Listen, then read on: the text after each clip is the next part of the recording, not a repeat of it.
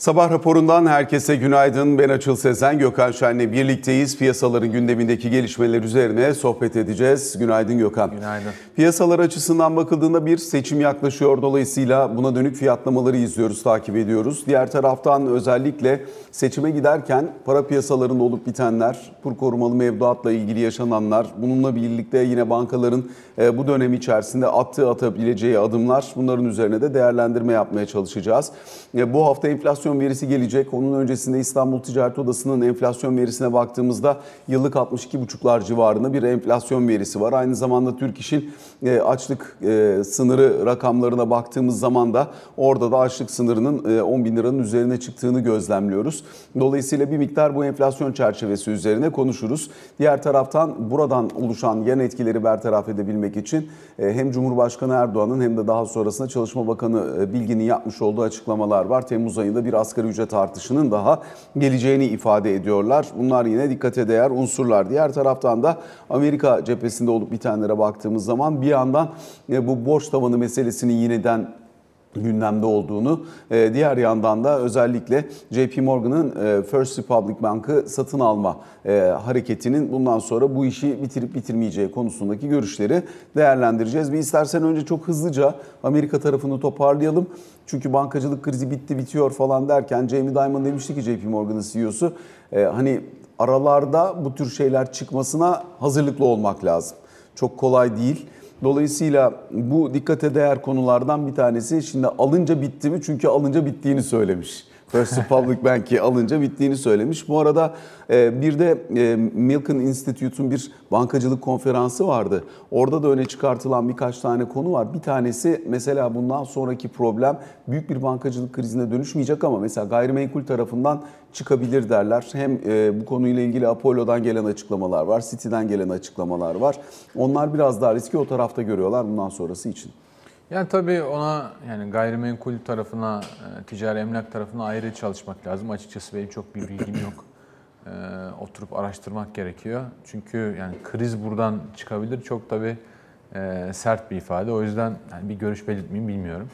E, First Republic Bank'in JP Morgan tarafından alınması işte birkaç gün içerisinde ya da birkaç saat içerisinde e, tabii çok büyük haber. E, şöyle birazcık etraflıca konuşmak gerekirse Tabii e, yaklaşık 25 tane banka batıyor e, yıllık olarak. Bundan 15-20 yıl öncesine göre banka sayısı neredeyse dörtte birine, beşte birine e, inmiş durumda. 2008 küresel finansal kriziyle karşılaştırdığında ve enflasyona göre düzeltirsen bugün batan bankaların aktifleri o günkü bankalara göre aslında daha yüksek. Fakat bir işte kriz algısı, kriz ortamı olmadığı için e, tabii yani o kadar büyük bir endişe yaratmıyor. Dolayısıyla da yani akut bir problem var denemez. E, zaten bugünkü bankaların yaşadığı sorunlar işte bir tanesi faizlerin yükselmesiyle e, girişimlerin nakit dengesi arasındaki e, yani şeyi bulamamasından, e, harmoniyi bulamamasından ötürü kaynaklanıyor. Diğeri ise işte e, eldeki varlıkların e, değer kaybetmesinden. Çünkü faizler yükseldiğinde tutulan bonoların değeri düşüyor daha fazla sermaye koyamazsan ya da işte içeriye daha fazla e, sıcak para sokamazsan e, işler tam terse gidebiliyor. Olan şey bu. O bakımdan da yani bir finansal kriz, bankacılık krizi vardır diyemeyiz. Ama tabii bu herhalde üçüncü banka oldu problemli. E, az buzda bir mesele değil. Tabii Jamie Dimon'ın işine göre konuşması normaldir. Şimdi burada bence ilk enteresan nokta e, açıkçası yani JP Morgan'ın e, bu bankayı e, çok kısa bir süre içerisinde, birkaç gün içerisinde muhtemelen ya da belki birkaç saat içerisinde e, çat diye alabilmesidir. Şimdi burada çok fazla haber çıkar, ucuz oldu, pahalı oldu vesaire ama yani bugün e, bakkal dükkanını bile e, birkaç günde devralamazsın. Yani deponu su bassa, işte sigorta zararını tazmin etse o malları bile e, birkaç gün içerisinde satışa çıkaramazsın. Kaldı ki bu kadar yüksek varlığı olan, e, aktifi, müşterisi vesairesi filan olan bir bankanın içine girip e, karar vereceksin ve tahmini bir kar zarar hesabı yapıp bankayı devralacaksın. Yani muhtemel değil. O bakımdan burada e, devletin, devlet hakkının devreye girdiği ve bu iki bankayı yani birbiriyle eşleştirdiğini söylemek herhalde doğru olacaktır. Aynen Credit Suisse, UBS örneğinde de olduğu gibi artık bu kavgada şey yumruk sayılmaz yani. Bu bir kurtarma operasyonu. Eğer ki bunu sündürselerdi yani böyle bir zamana yayılsaydı filan o zaman bu banka zaten gitti ama başka kim gelecek acaba diye endişeler artardı. O bakımdan Amerikalılar bu işi çok iyi öğrendiler. Ama yani haberlerden görüp işte JP Morgan First Republic Bank'i aldı e, diye gördüğün anda şunu bilmen lazım ki orada başka bir irade var. Yani kardan zarardan başka bir durum var. Çünkü yani mümkün değil. Yani dediğim gibi çok zor bir işlem. İkincisi tabii e, şimdi bu küresel finansal krizden sonra yani yapılmaya çalışılan şeylerden bir tanesi ya da oluşan mantık işte çerçevelerinden bir tanesi kamu aklının e, artık yani galebe çaldı. Dolayısıyla her şeyi özel sektöre bırakamazsın. O bakımdan da kamunun kapladığı yer en azından düşünsel olarak daha fazla artmalı şeklindeydi.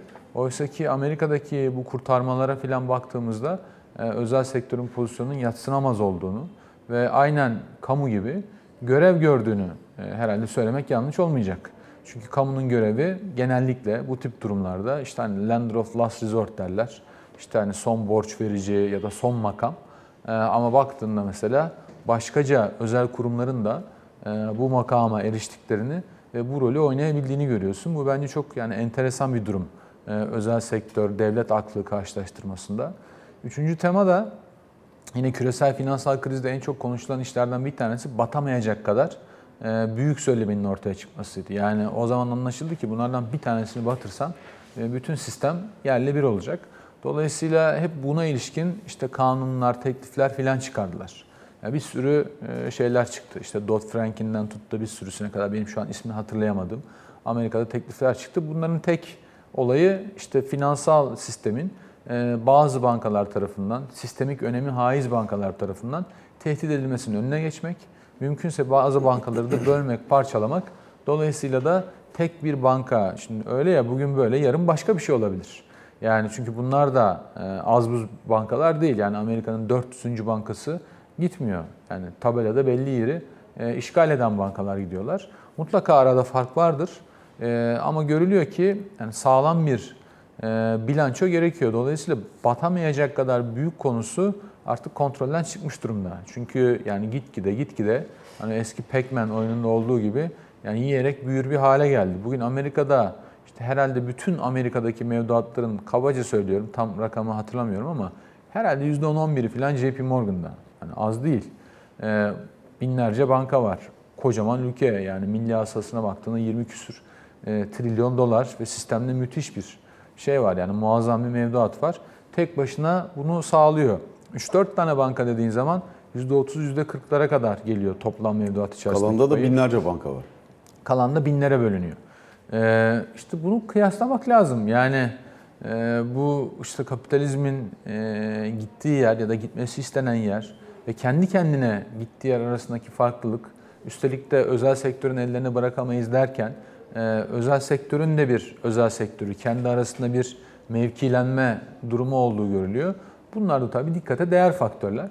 E, bizim gibi Türkiye'de yaşayan ya da bir gelişen ülkede yaşayan vatandaş için anlamıysa e, yani tamamen teknik konuşuyorum yoksa hiç kimse banka çatlasın patlasın istemez ama e, böyle bir hard currency'ye sahip işte dolara, euroya sahip bir ülkede eğer ki sistemik bir kriz yoksa fakat bu arada da bankalar yavaş yavaş gümlüyorlarsa bu tabii daha faizlerin artamayacağı anlamına gelir. Bizim gibi ticareti nispeten güçsüz ama finansal etkilerden etkilenme bakımından e, çok yani müstesna bir yerde oturan ülke için e, finansal sistemin hafif, çok hafif ama yani belli bir dozda sallantıda olması dolayısıyla faizlerin artamayacak olması aslında olumlu. Yani dolayısıyla e, Türkiye eğer ki bir noktada sermaye çekebilecek kapasiteye ulaşırsa bu niyeti de gösterirse belki bu işte finansal sistemdeki sallantılar ve faizlerin daha artamayacağı yönündeki beklenti de belki bir noktadan sonra olumlu bile etkileyebilir yani. Şimdi tabii burada önemli faktörlerden bir tanesi e, özellikle likiditenin nerelerde olduğu, ne kadar olduğu. Bunlar e, hakikaten dikkate değer. Şimdi bankacılık krizi çıktığı zaman bankaların e, mevduatına karşılık ciddi bir likiditeyi sağladı Fed ve sorunu o anlamda çözdü. Büyümesini en azından engellemiş oldu. Fakat bir yandan bilanço daralmasının devam ettiğini, öbür taraftan piyasadaki paranın maliyetinin de yükselmeye devam ettiğini anlamak lazım. Dolayısıyla aslında e, belki bundan sonrası için Acaba likiditenin azaldığı, maliyetin yüksek kaldığı ve tedirginliğin arttığı bu ortam biraz daha resesyon üzerinden tehdit edici ya da finansal sistemin işleyişi açısından tehdit edici hal alabilir mi? Buna da bakmak lazım bir sürü farklı şeyden yan etkisini görebiliyoruz. Mesela şu anda özellikle son 5-6 senedir çok büyük bir private equity piyasası var. Ee, çok ciddi likidite olduğu için o likiditeyle gidip private equity piyasasında çok ciddi yatırımlar vesaire e, büyüyen işler vardı. Şimdi mesela e, öz kaynak karlılıkları çok yüksek, valuation'lar, değerlemeler de çok yüksek yerlere geldiği için bunların mesela çıkmakta güçlük çektiğini falan görmeye başlamış durumdayız. Bunlara yatırım yapmış olan fonlar var, o fonların pozisyonları var vesaire gibi finansal sistemdeki o girift e, son 2-3 yıl içerisindeki bütünleşmeyi biraz zorlayıcı hale gelmiş olabilir ortam. Olabilir tabii. Ee, bir tahmin yapmak zor. Ee, ama şeyi görmek lazım yani bugün mesela Batan Banka'nın mevduatları filan işte Türkiye'deki mevduatların neredeyse yarısı gibi. Yani bütün Türkiye'deki mevduatların yarısı gibi. Ve işte hani gece kurtarıp sabah e, ya başka herhalde batmaz batarsa da onu da hallederiz tarzında gayet. Zaten bak yazmışlar Jamie Dimon diyor ki ya işte şirkete bir şekilde fayda sağlayacak. Hani aldık zoraki aldık evet ama bir şekilde fayda sağlar. E, şimdi falan. tabii e, çok bilmiyorum detayları medyada e, çıktığı kadarıyla çünkü burada detaylar önemli ama yani 5 yıllık e, fonlama faizi aynı yerde kalan stabil bir fonlama almışlar 50 milyar dolarlık. E, bence de 5 yılda 50 milyar dolarla onlar orayı toparlarlar yani. E, mutlaka sinerji bulurlar, bazı bölümleri kapatırlar. Yani insandan tasarruf ederler. Böyle böyle bir şeyler yaparlar. O bakımdan e, bir yere varır. Zaten zararın bir bölümünü e, oranın e, tasarruf, sigorta, mevduat şeyi karşılıyor, fonu karşılıyor. E, o bakımdan da e, yani hakikaten bir yere gelir. Onun da çok net bir fikri yoktur. Anlatmaya çalıştığım şey oydu. Yani Hani birkaç günde o şirketin e, veri odasına girip e, bütün her şeyini çözüp bir yere varamazsın. Çünkü bir de şunu atlamamak lazım.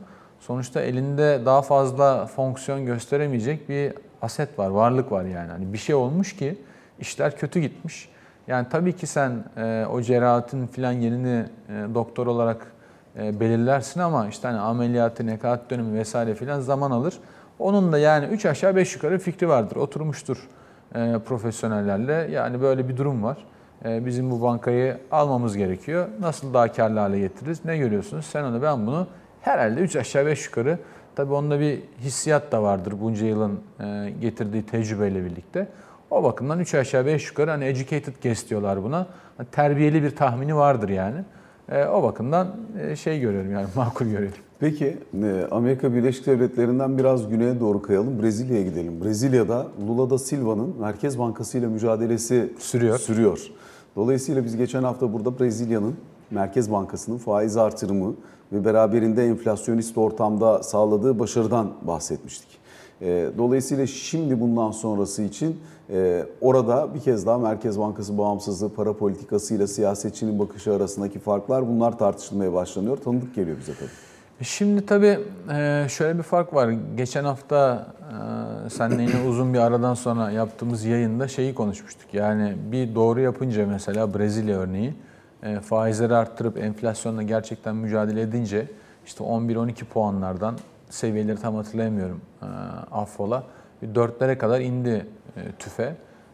Fakat bir de işin dışında yani bilinmedik yöntemler denediğinde ve bildiğini iddia ettiğinde işte Arjantin gibi nasıl enflasyonun yüze fırladığını, fiyat kontrollerinin işe yaramadığını, piyasada 3 farklı kur olduğunu ve bunların ikisinin arasında bir yerde hafif sağ tarafa doğru, ikinci saydığıma doğru meyleden bir Türkiye olduğunu konuşmuştuk. Yani hani ne yaptığını bilir gibi e, bir politik uygulama fakat sonuçları bakımından baktığında aslında herhalde tam da bilmiyormuşuz, deneyselmiş diyerek işte enflasyonun 80'lere patlaması, sonra hani 50'lere falan e, razı olmamız gibi bir şey var, skala var önümüzde. Şimdi dolayısıyla Brezilya'da tabii durum şöyle farklı. Ee, orada bambaşka bir yerden iktidarı alıp halk bambaşka bir yere verdi. Yani neredeyse aşırı sağdan neredeyse aşırı sola doğru e, gitti. Ve şimdi önceki dönemdeki bürokratlar ve profesyoneller çünkü devlet sektörü de e, özellikle enerji tarafından, madenler tarafından çok kuvvetli Brezilya'da. Şimdi buradaki e, bürokratların değişimi ya da işte e, hukuk sisteminde diğer yerlerdeki bürokratların değişimi konusu var. Yani bu kavganın bir bacağı bu. Yani şimdi o tabii kendi adamlarını getirmek istiyor. Çünkü eski rejimin tırnak içerisinde e, yenisini paçasından aşağı çekeceği kanaatinde. Bolsonaro da e, zaten hani aktif bir şekilde döndü. İşte devir teslim töreninde Brezilya'da bulunmak istememişti. Döndü. Aktif şekilde mücadele ediyor. Şeyi atlamayalım. E, Brezilya'da yani ayaklanma oldu. Başarısız bir neredeyse darbe girişimi oldu ve ordu darbe yapsın diye hani ordugahların eski terimle önünde halk yattı günlerce, haftalarca ve orduyu haftalar boyu e, darbeye davet ettiler. Yani şimdi böyle bir dönemden geçti Brezilya. Dolayısıyla yani durum birazcık farklı. İkincisi de tabii e, şimdi onun bir an önce kontağı çalıştırıp bakın iktidar değiştiği için ekonomi hızlanacak e, algısı yaratması gerekiyor. Bunun için de faizlerin düşmesine ihtiyacı var. Fakat muhtemelen o da biliyor ki kendisine de söylemişlerdir. E, hakikaten de faizler düşecek. Çünkü yani Brezilya şu an enflasyonun neredeyse belini kırdı. Yani zaten e, ortalama 3'ü 4'ü hedefleyen bir ülke ve 4'e kadar indirdi. Yani bir iki ay daha en fazla Merkez Bankası dayanır. Belki baskılara boyun eğmedik diye herhalde göstermek için. Sonrasında faiz indirimleri gelecektir ama yani orada durum böyle dediğim gibi yani 4'lere kadar e, tüfe inmiş durumda. O bakımdan da Lula'nın sesi e, gür çıkıyor olabilir. Ha Tabii senin yine ayrıca sorduğun belki bir e, kompartman da tabii gelişen ülkelerde siyasetçilerle e, merkez bankalarının e, kavgasına yeni bir örnek olmuş oldu.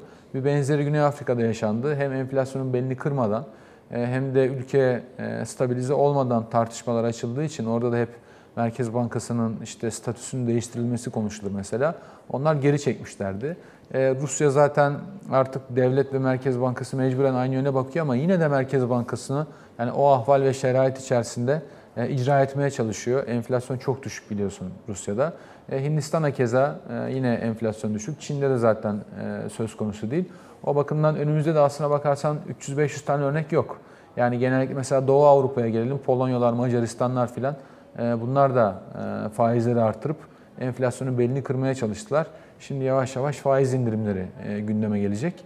Yani enflasyonu düşürenler faiz indirimini konuşuyorlar.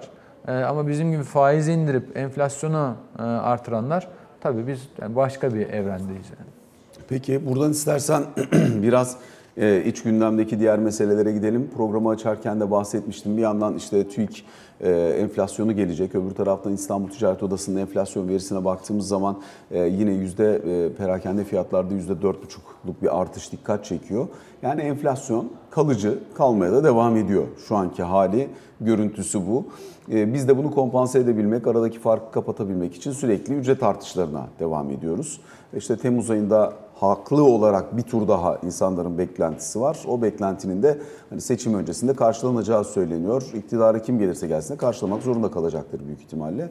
Dolayısıyla e, yüksek enflasyon, düşüşü için bir şey yapılmayan bir yüksek enflasyon ve beraberinde bunun yarattığı yan etkilerin bertaraf edilmesi için sürekli bütçe üzerinden devam. Yani gelen veriler işte e, geçim endeksi e, Ankara üzerinden ölçülüyor. E, İTO enflasyonu İstanbul üzerinden ölçülüyor. Elbette ki TÜİK'in verileriyle farklılık arz edebilir. Çünkü işte ikisi de birer şehri tekil olarak gösterirken TÜİK işte 81 ilin tamamına ilişkin bir şey yayınlıyor. Veri seti yayınlıyor. Fakat tabii yani onun alt detayları, onun kaleminde şu yok, bunda bu yoktan sıyırıp baktığında yani bunları yan yana koyduğunda e, tabii durum benzer.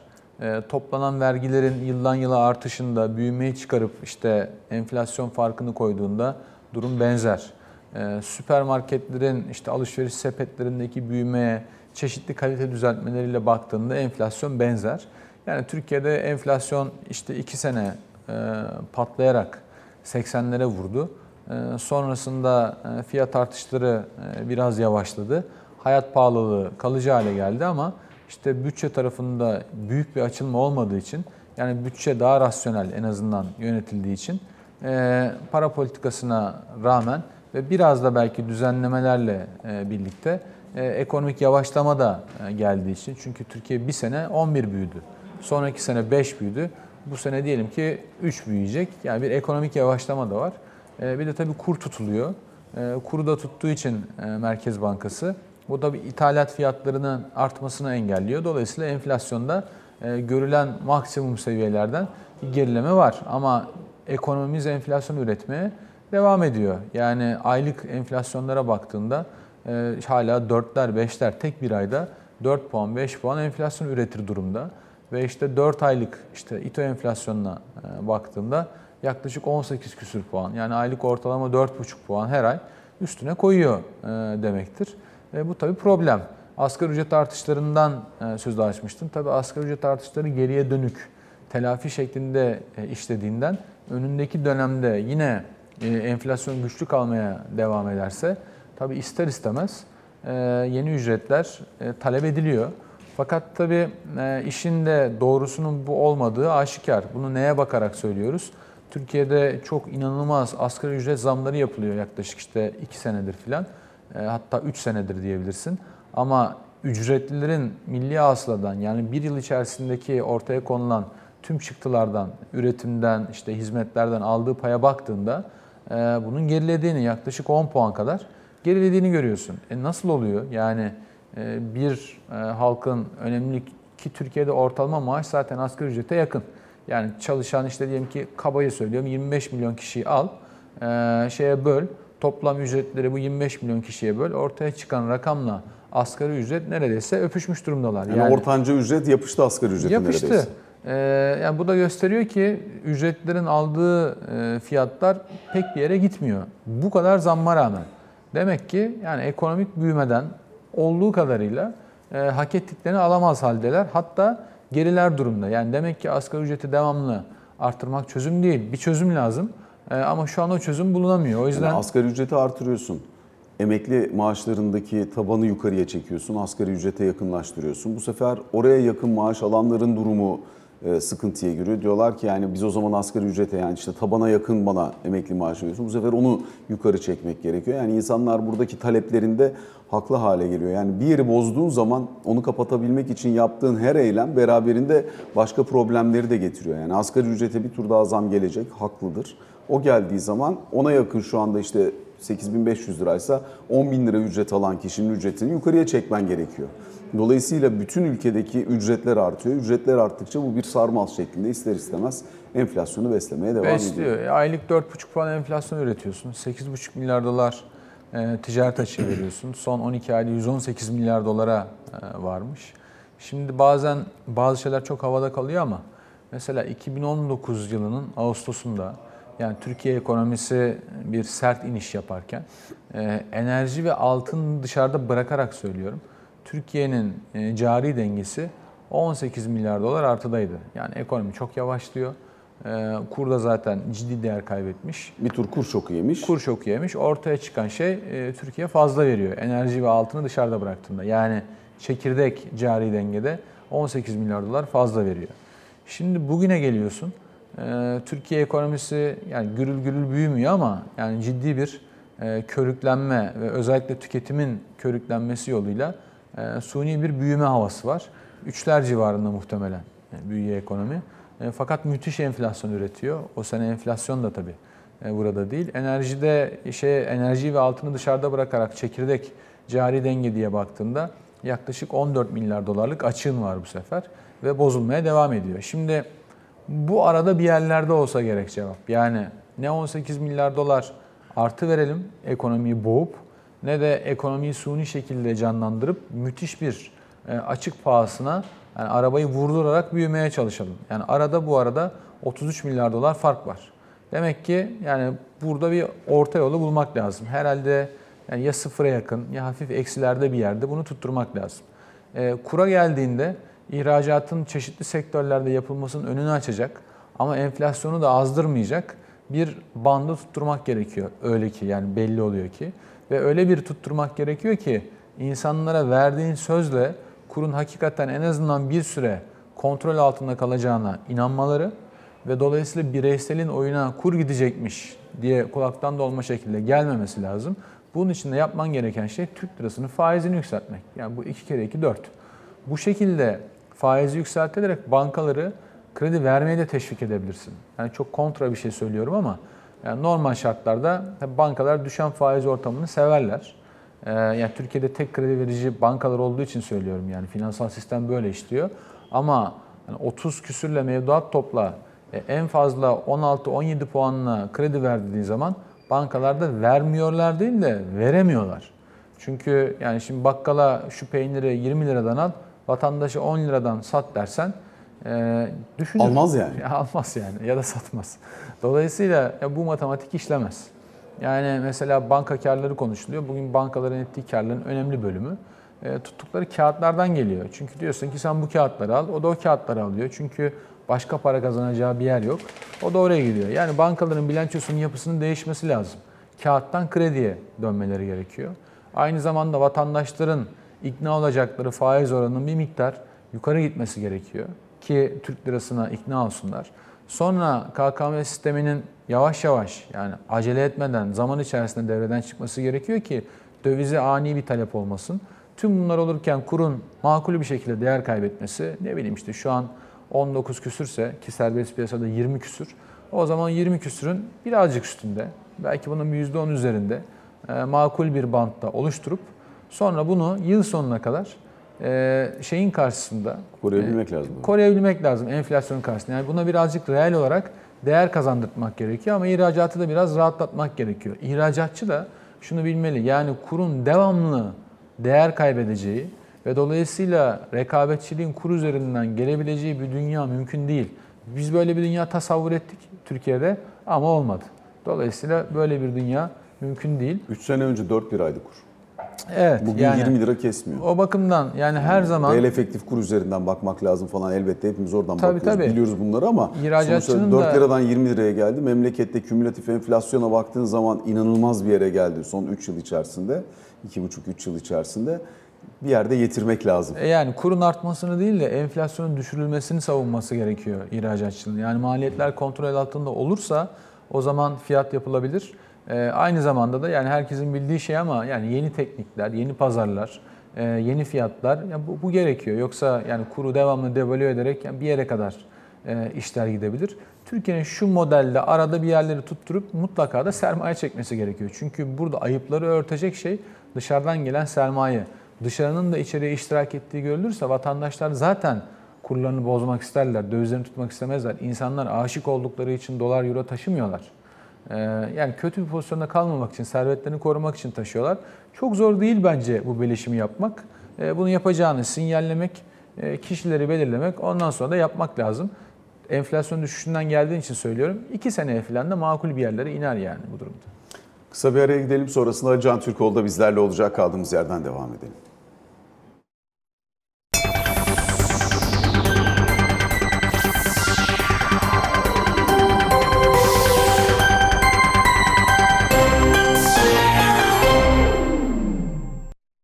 Sabah raporunun ikinci bölümüyle karşınızdayız. Ali Can Türkoğlu da bizlerle birlikte. Ali Can günaydın. Günaydın.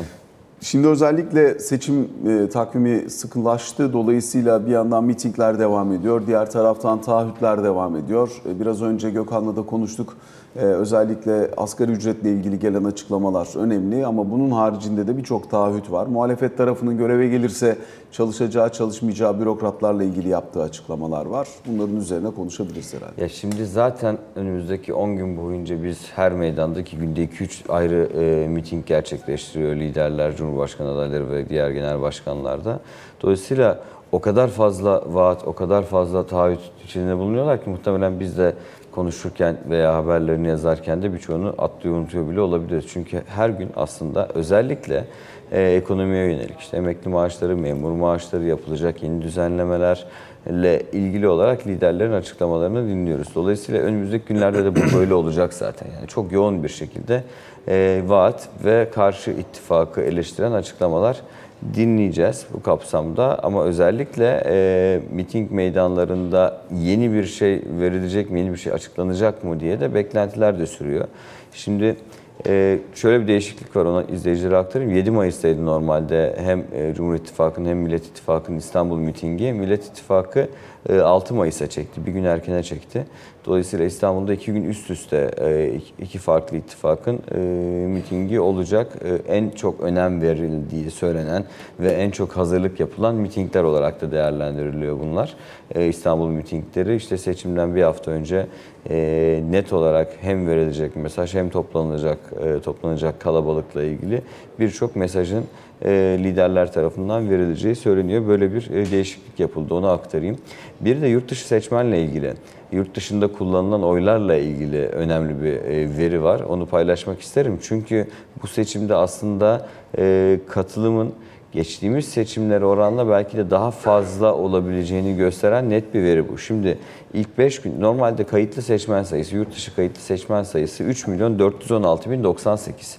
Şimdi ilk 5 günde oy kullanan seçmen sayısı 697 bin 577 olmuş.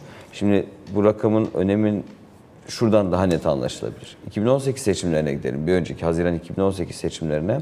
Ee, o, o seçimlerde ilk 5 günde oy kullanan yurt dışı seçmen sayısı 328.577. Yani e, aslında seçmen sayısında e, çok az bir farklılık olmasına rağmen ilk 5 günde oy kullananların sayısı iki mislinden fazla yurt dışında. Dolayısıyla seçime katılım yani şimdiden %20'nin üzerinde gözüküyor yurt dışında. Ee, Böyle bakıldığında e, yurt dışı temsilciliklerinde çalışanlar, gümrük kapılarında görev yapanlar ve o bölgeden izlenimlerini e, yansıtanların değerlendirmelerine bakıldığında da çok yoğun bir şekilde oy kullanmaya yönelik bir e, istek talep varmış gibi gözüküyor seçmende.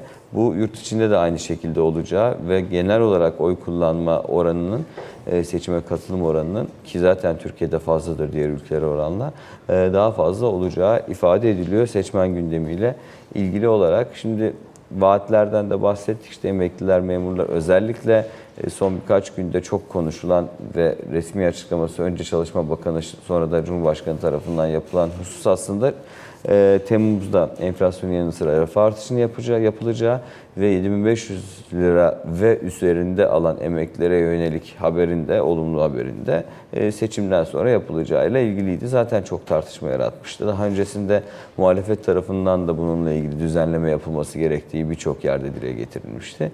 E, 7000 tabanın 7500 liraya çekilmesi olumlu karşılanmakla beraber 7500 ve üzerinde alanlarla ilgili bir haksızlığın olduğu ifade ediliyordu. Bu konuyla ilgili düzenleme de Mayıs'tan sonra yapılacakmış gibi gözüküyor.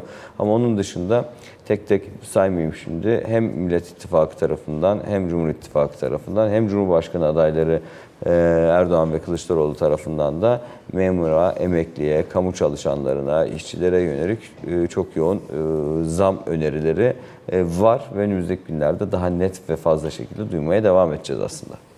Teşekkür ediyoruz arkadaşlar. Aktardığınız bu notlarla birlikte sabah raporuna son noktayı koymuş oluyoruz. Hoşçakalın.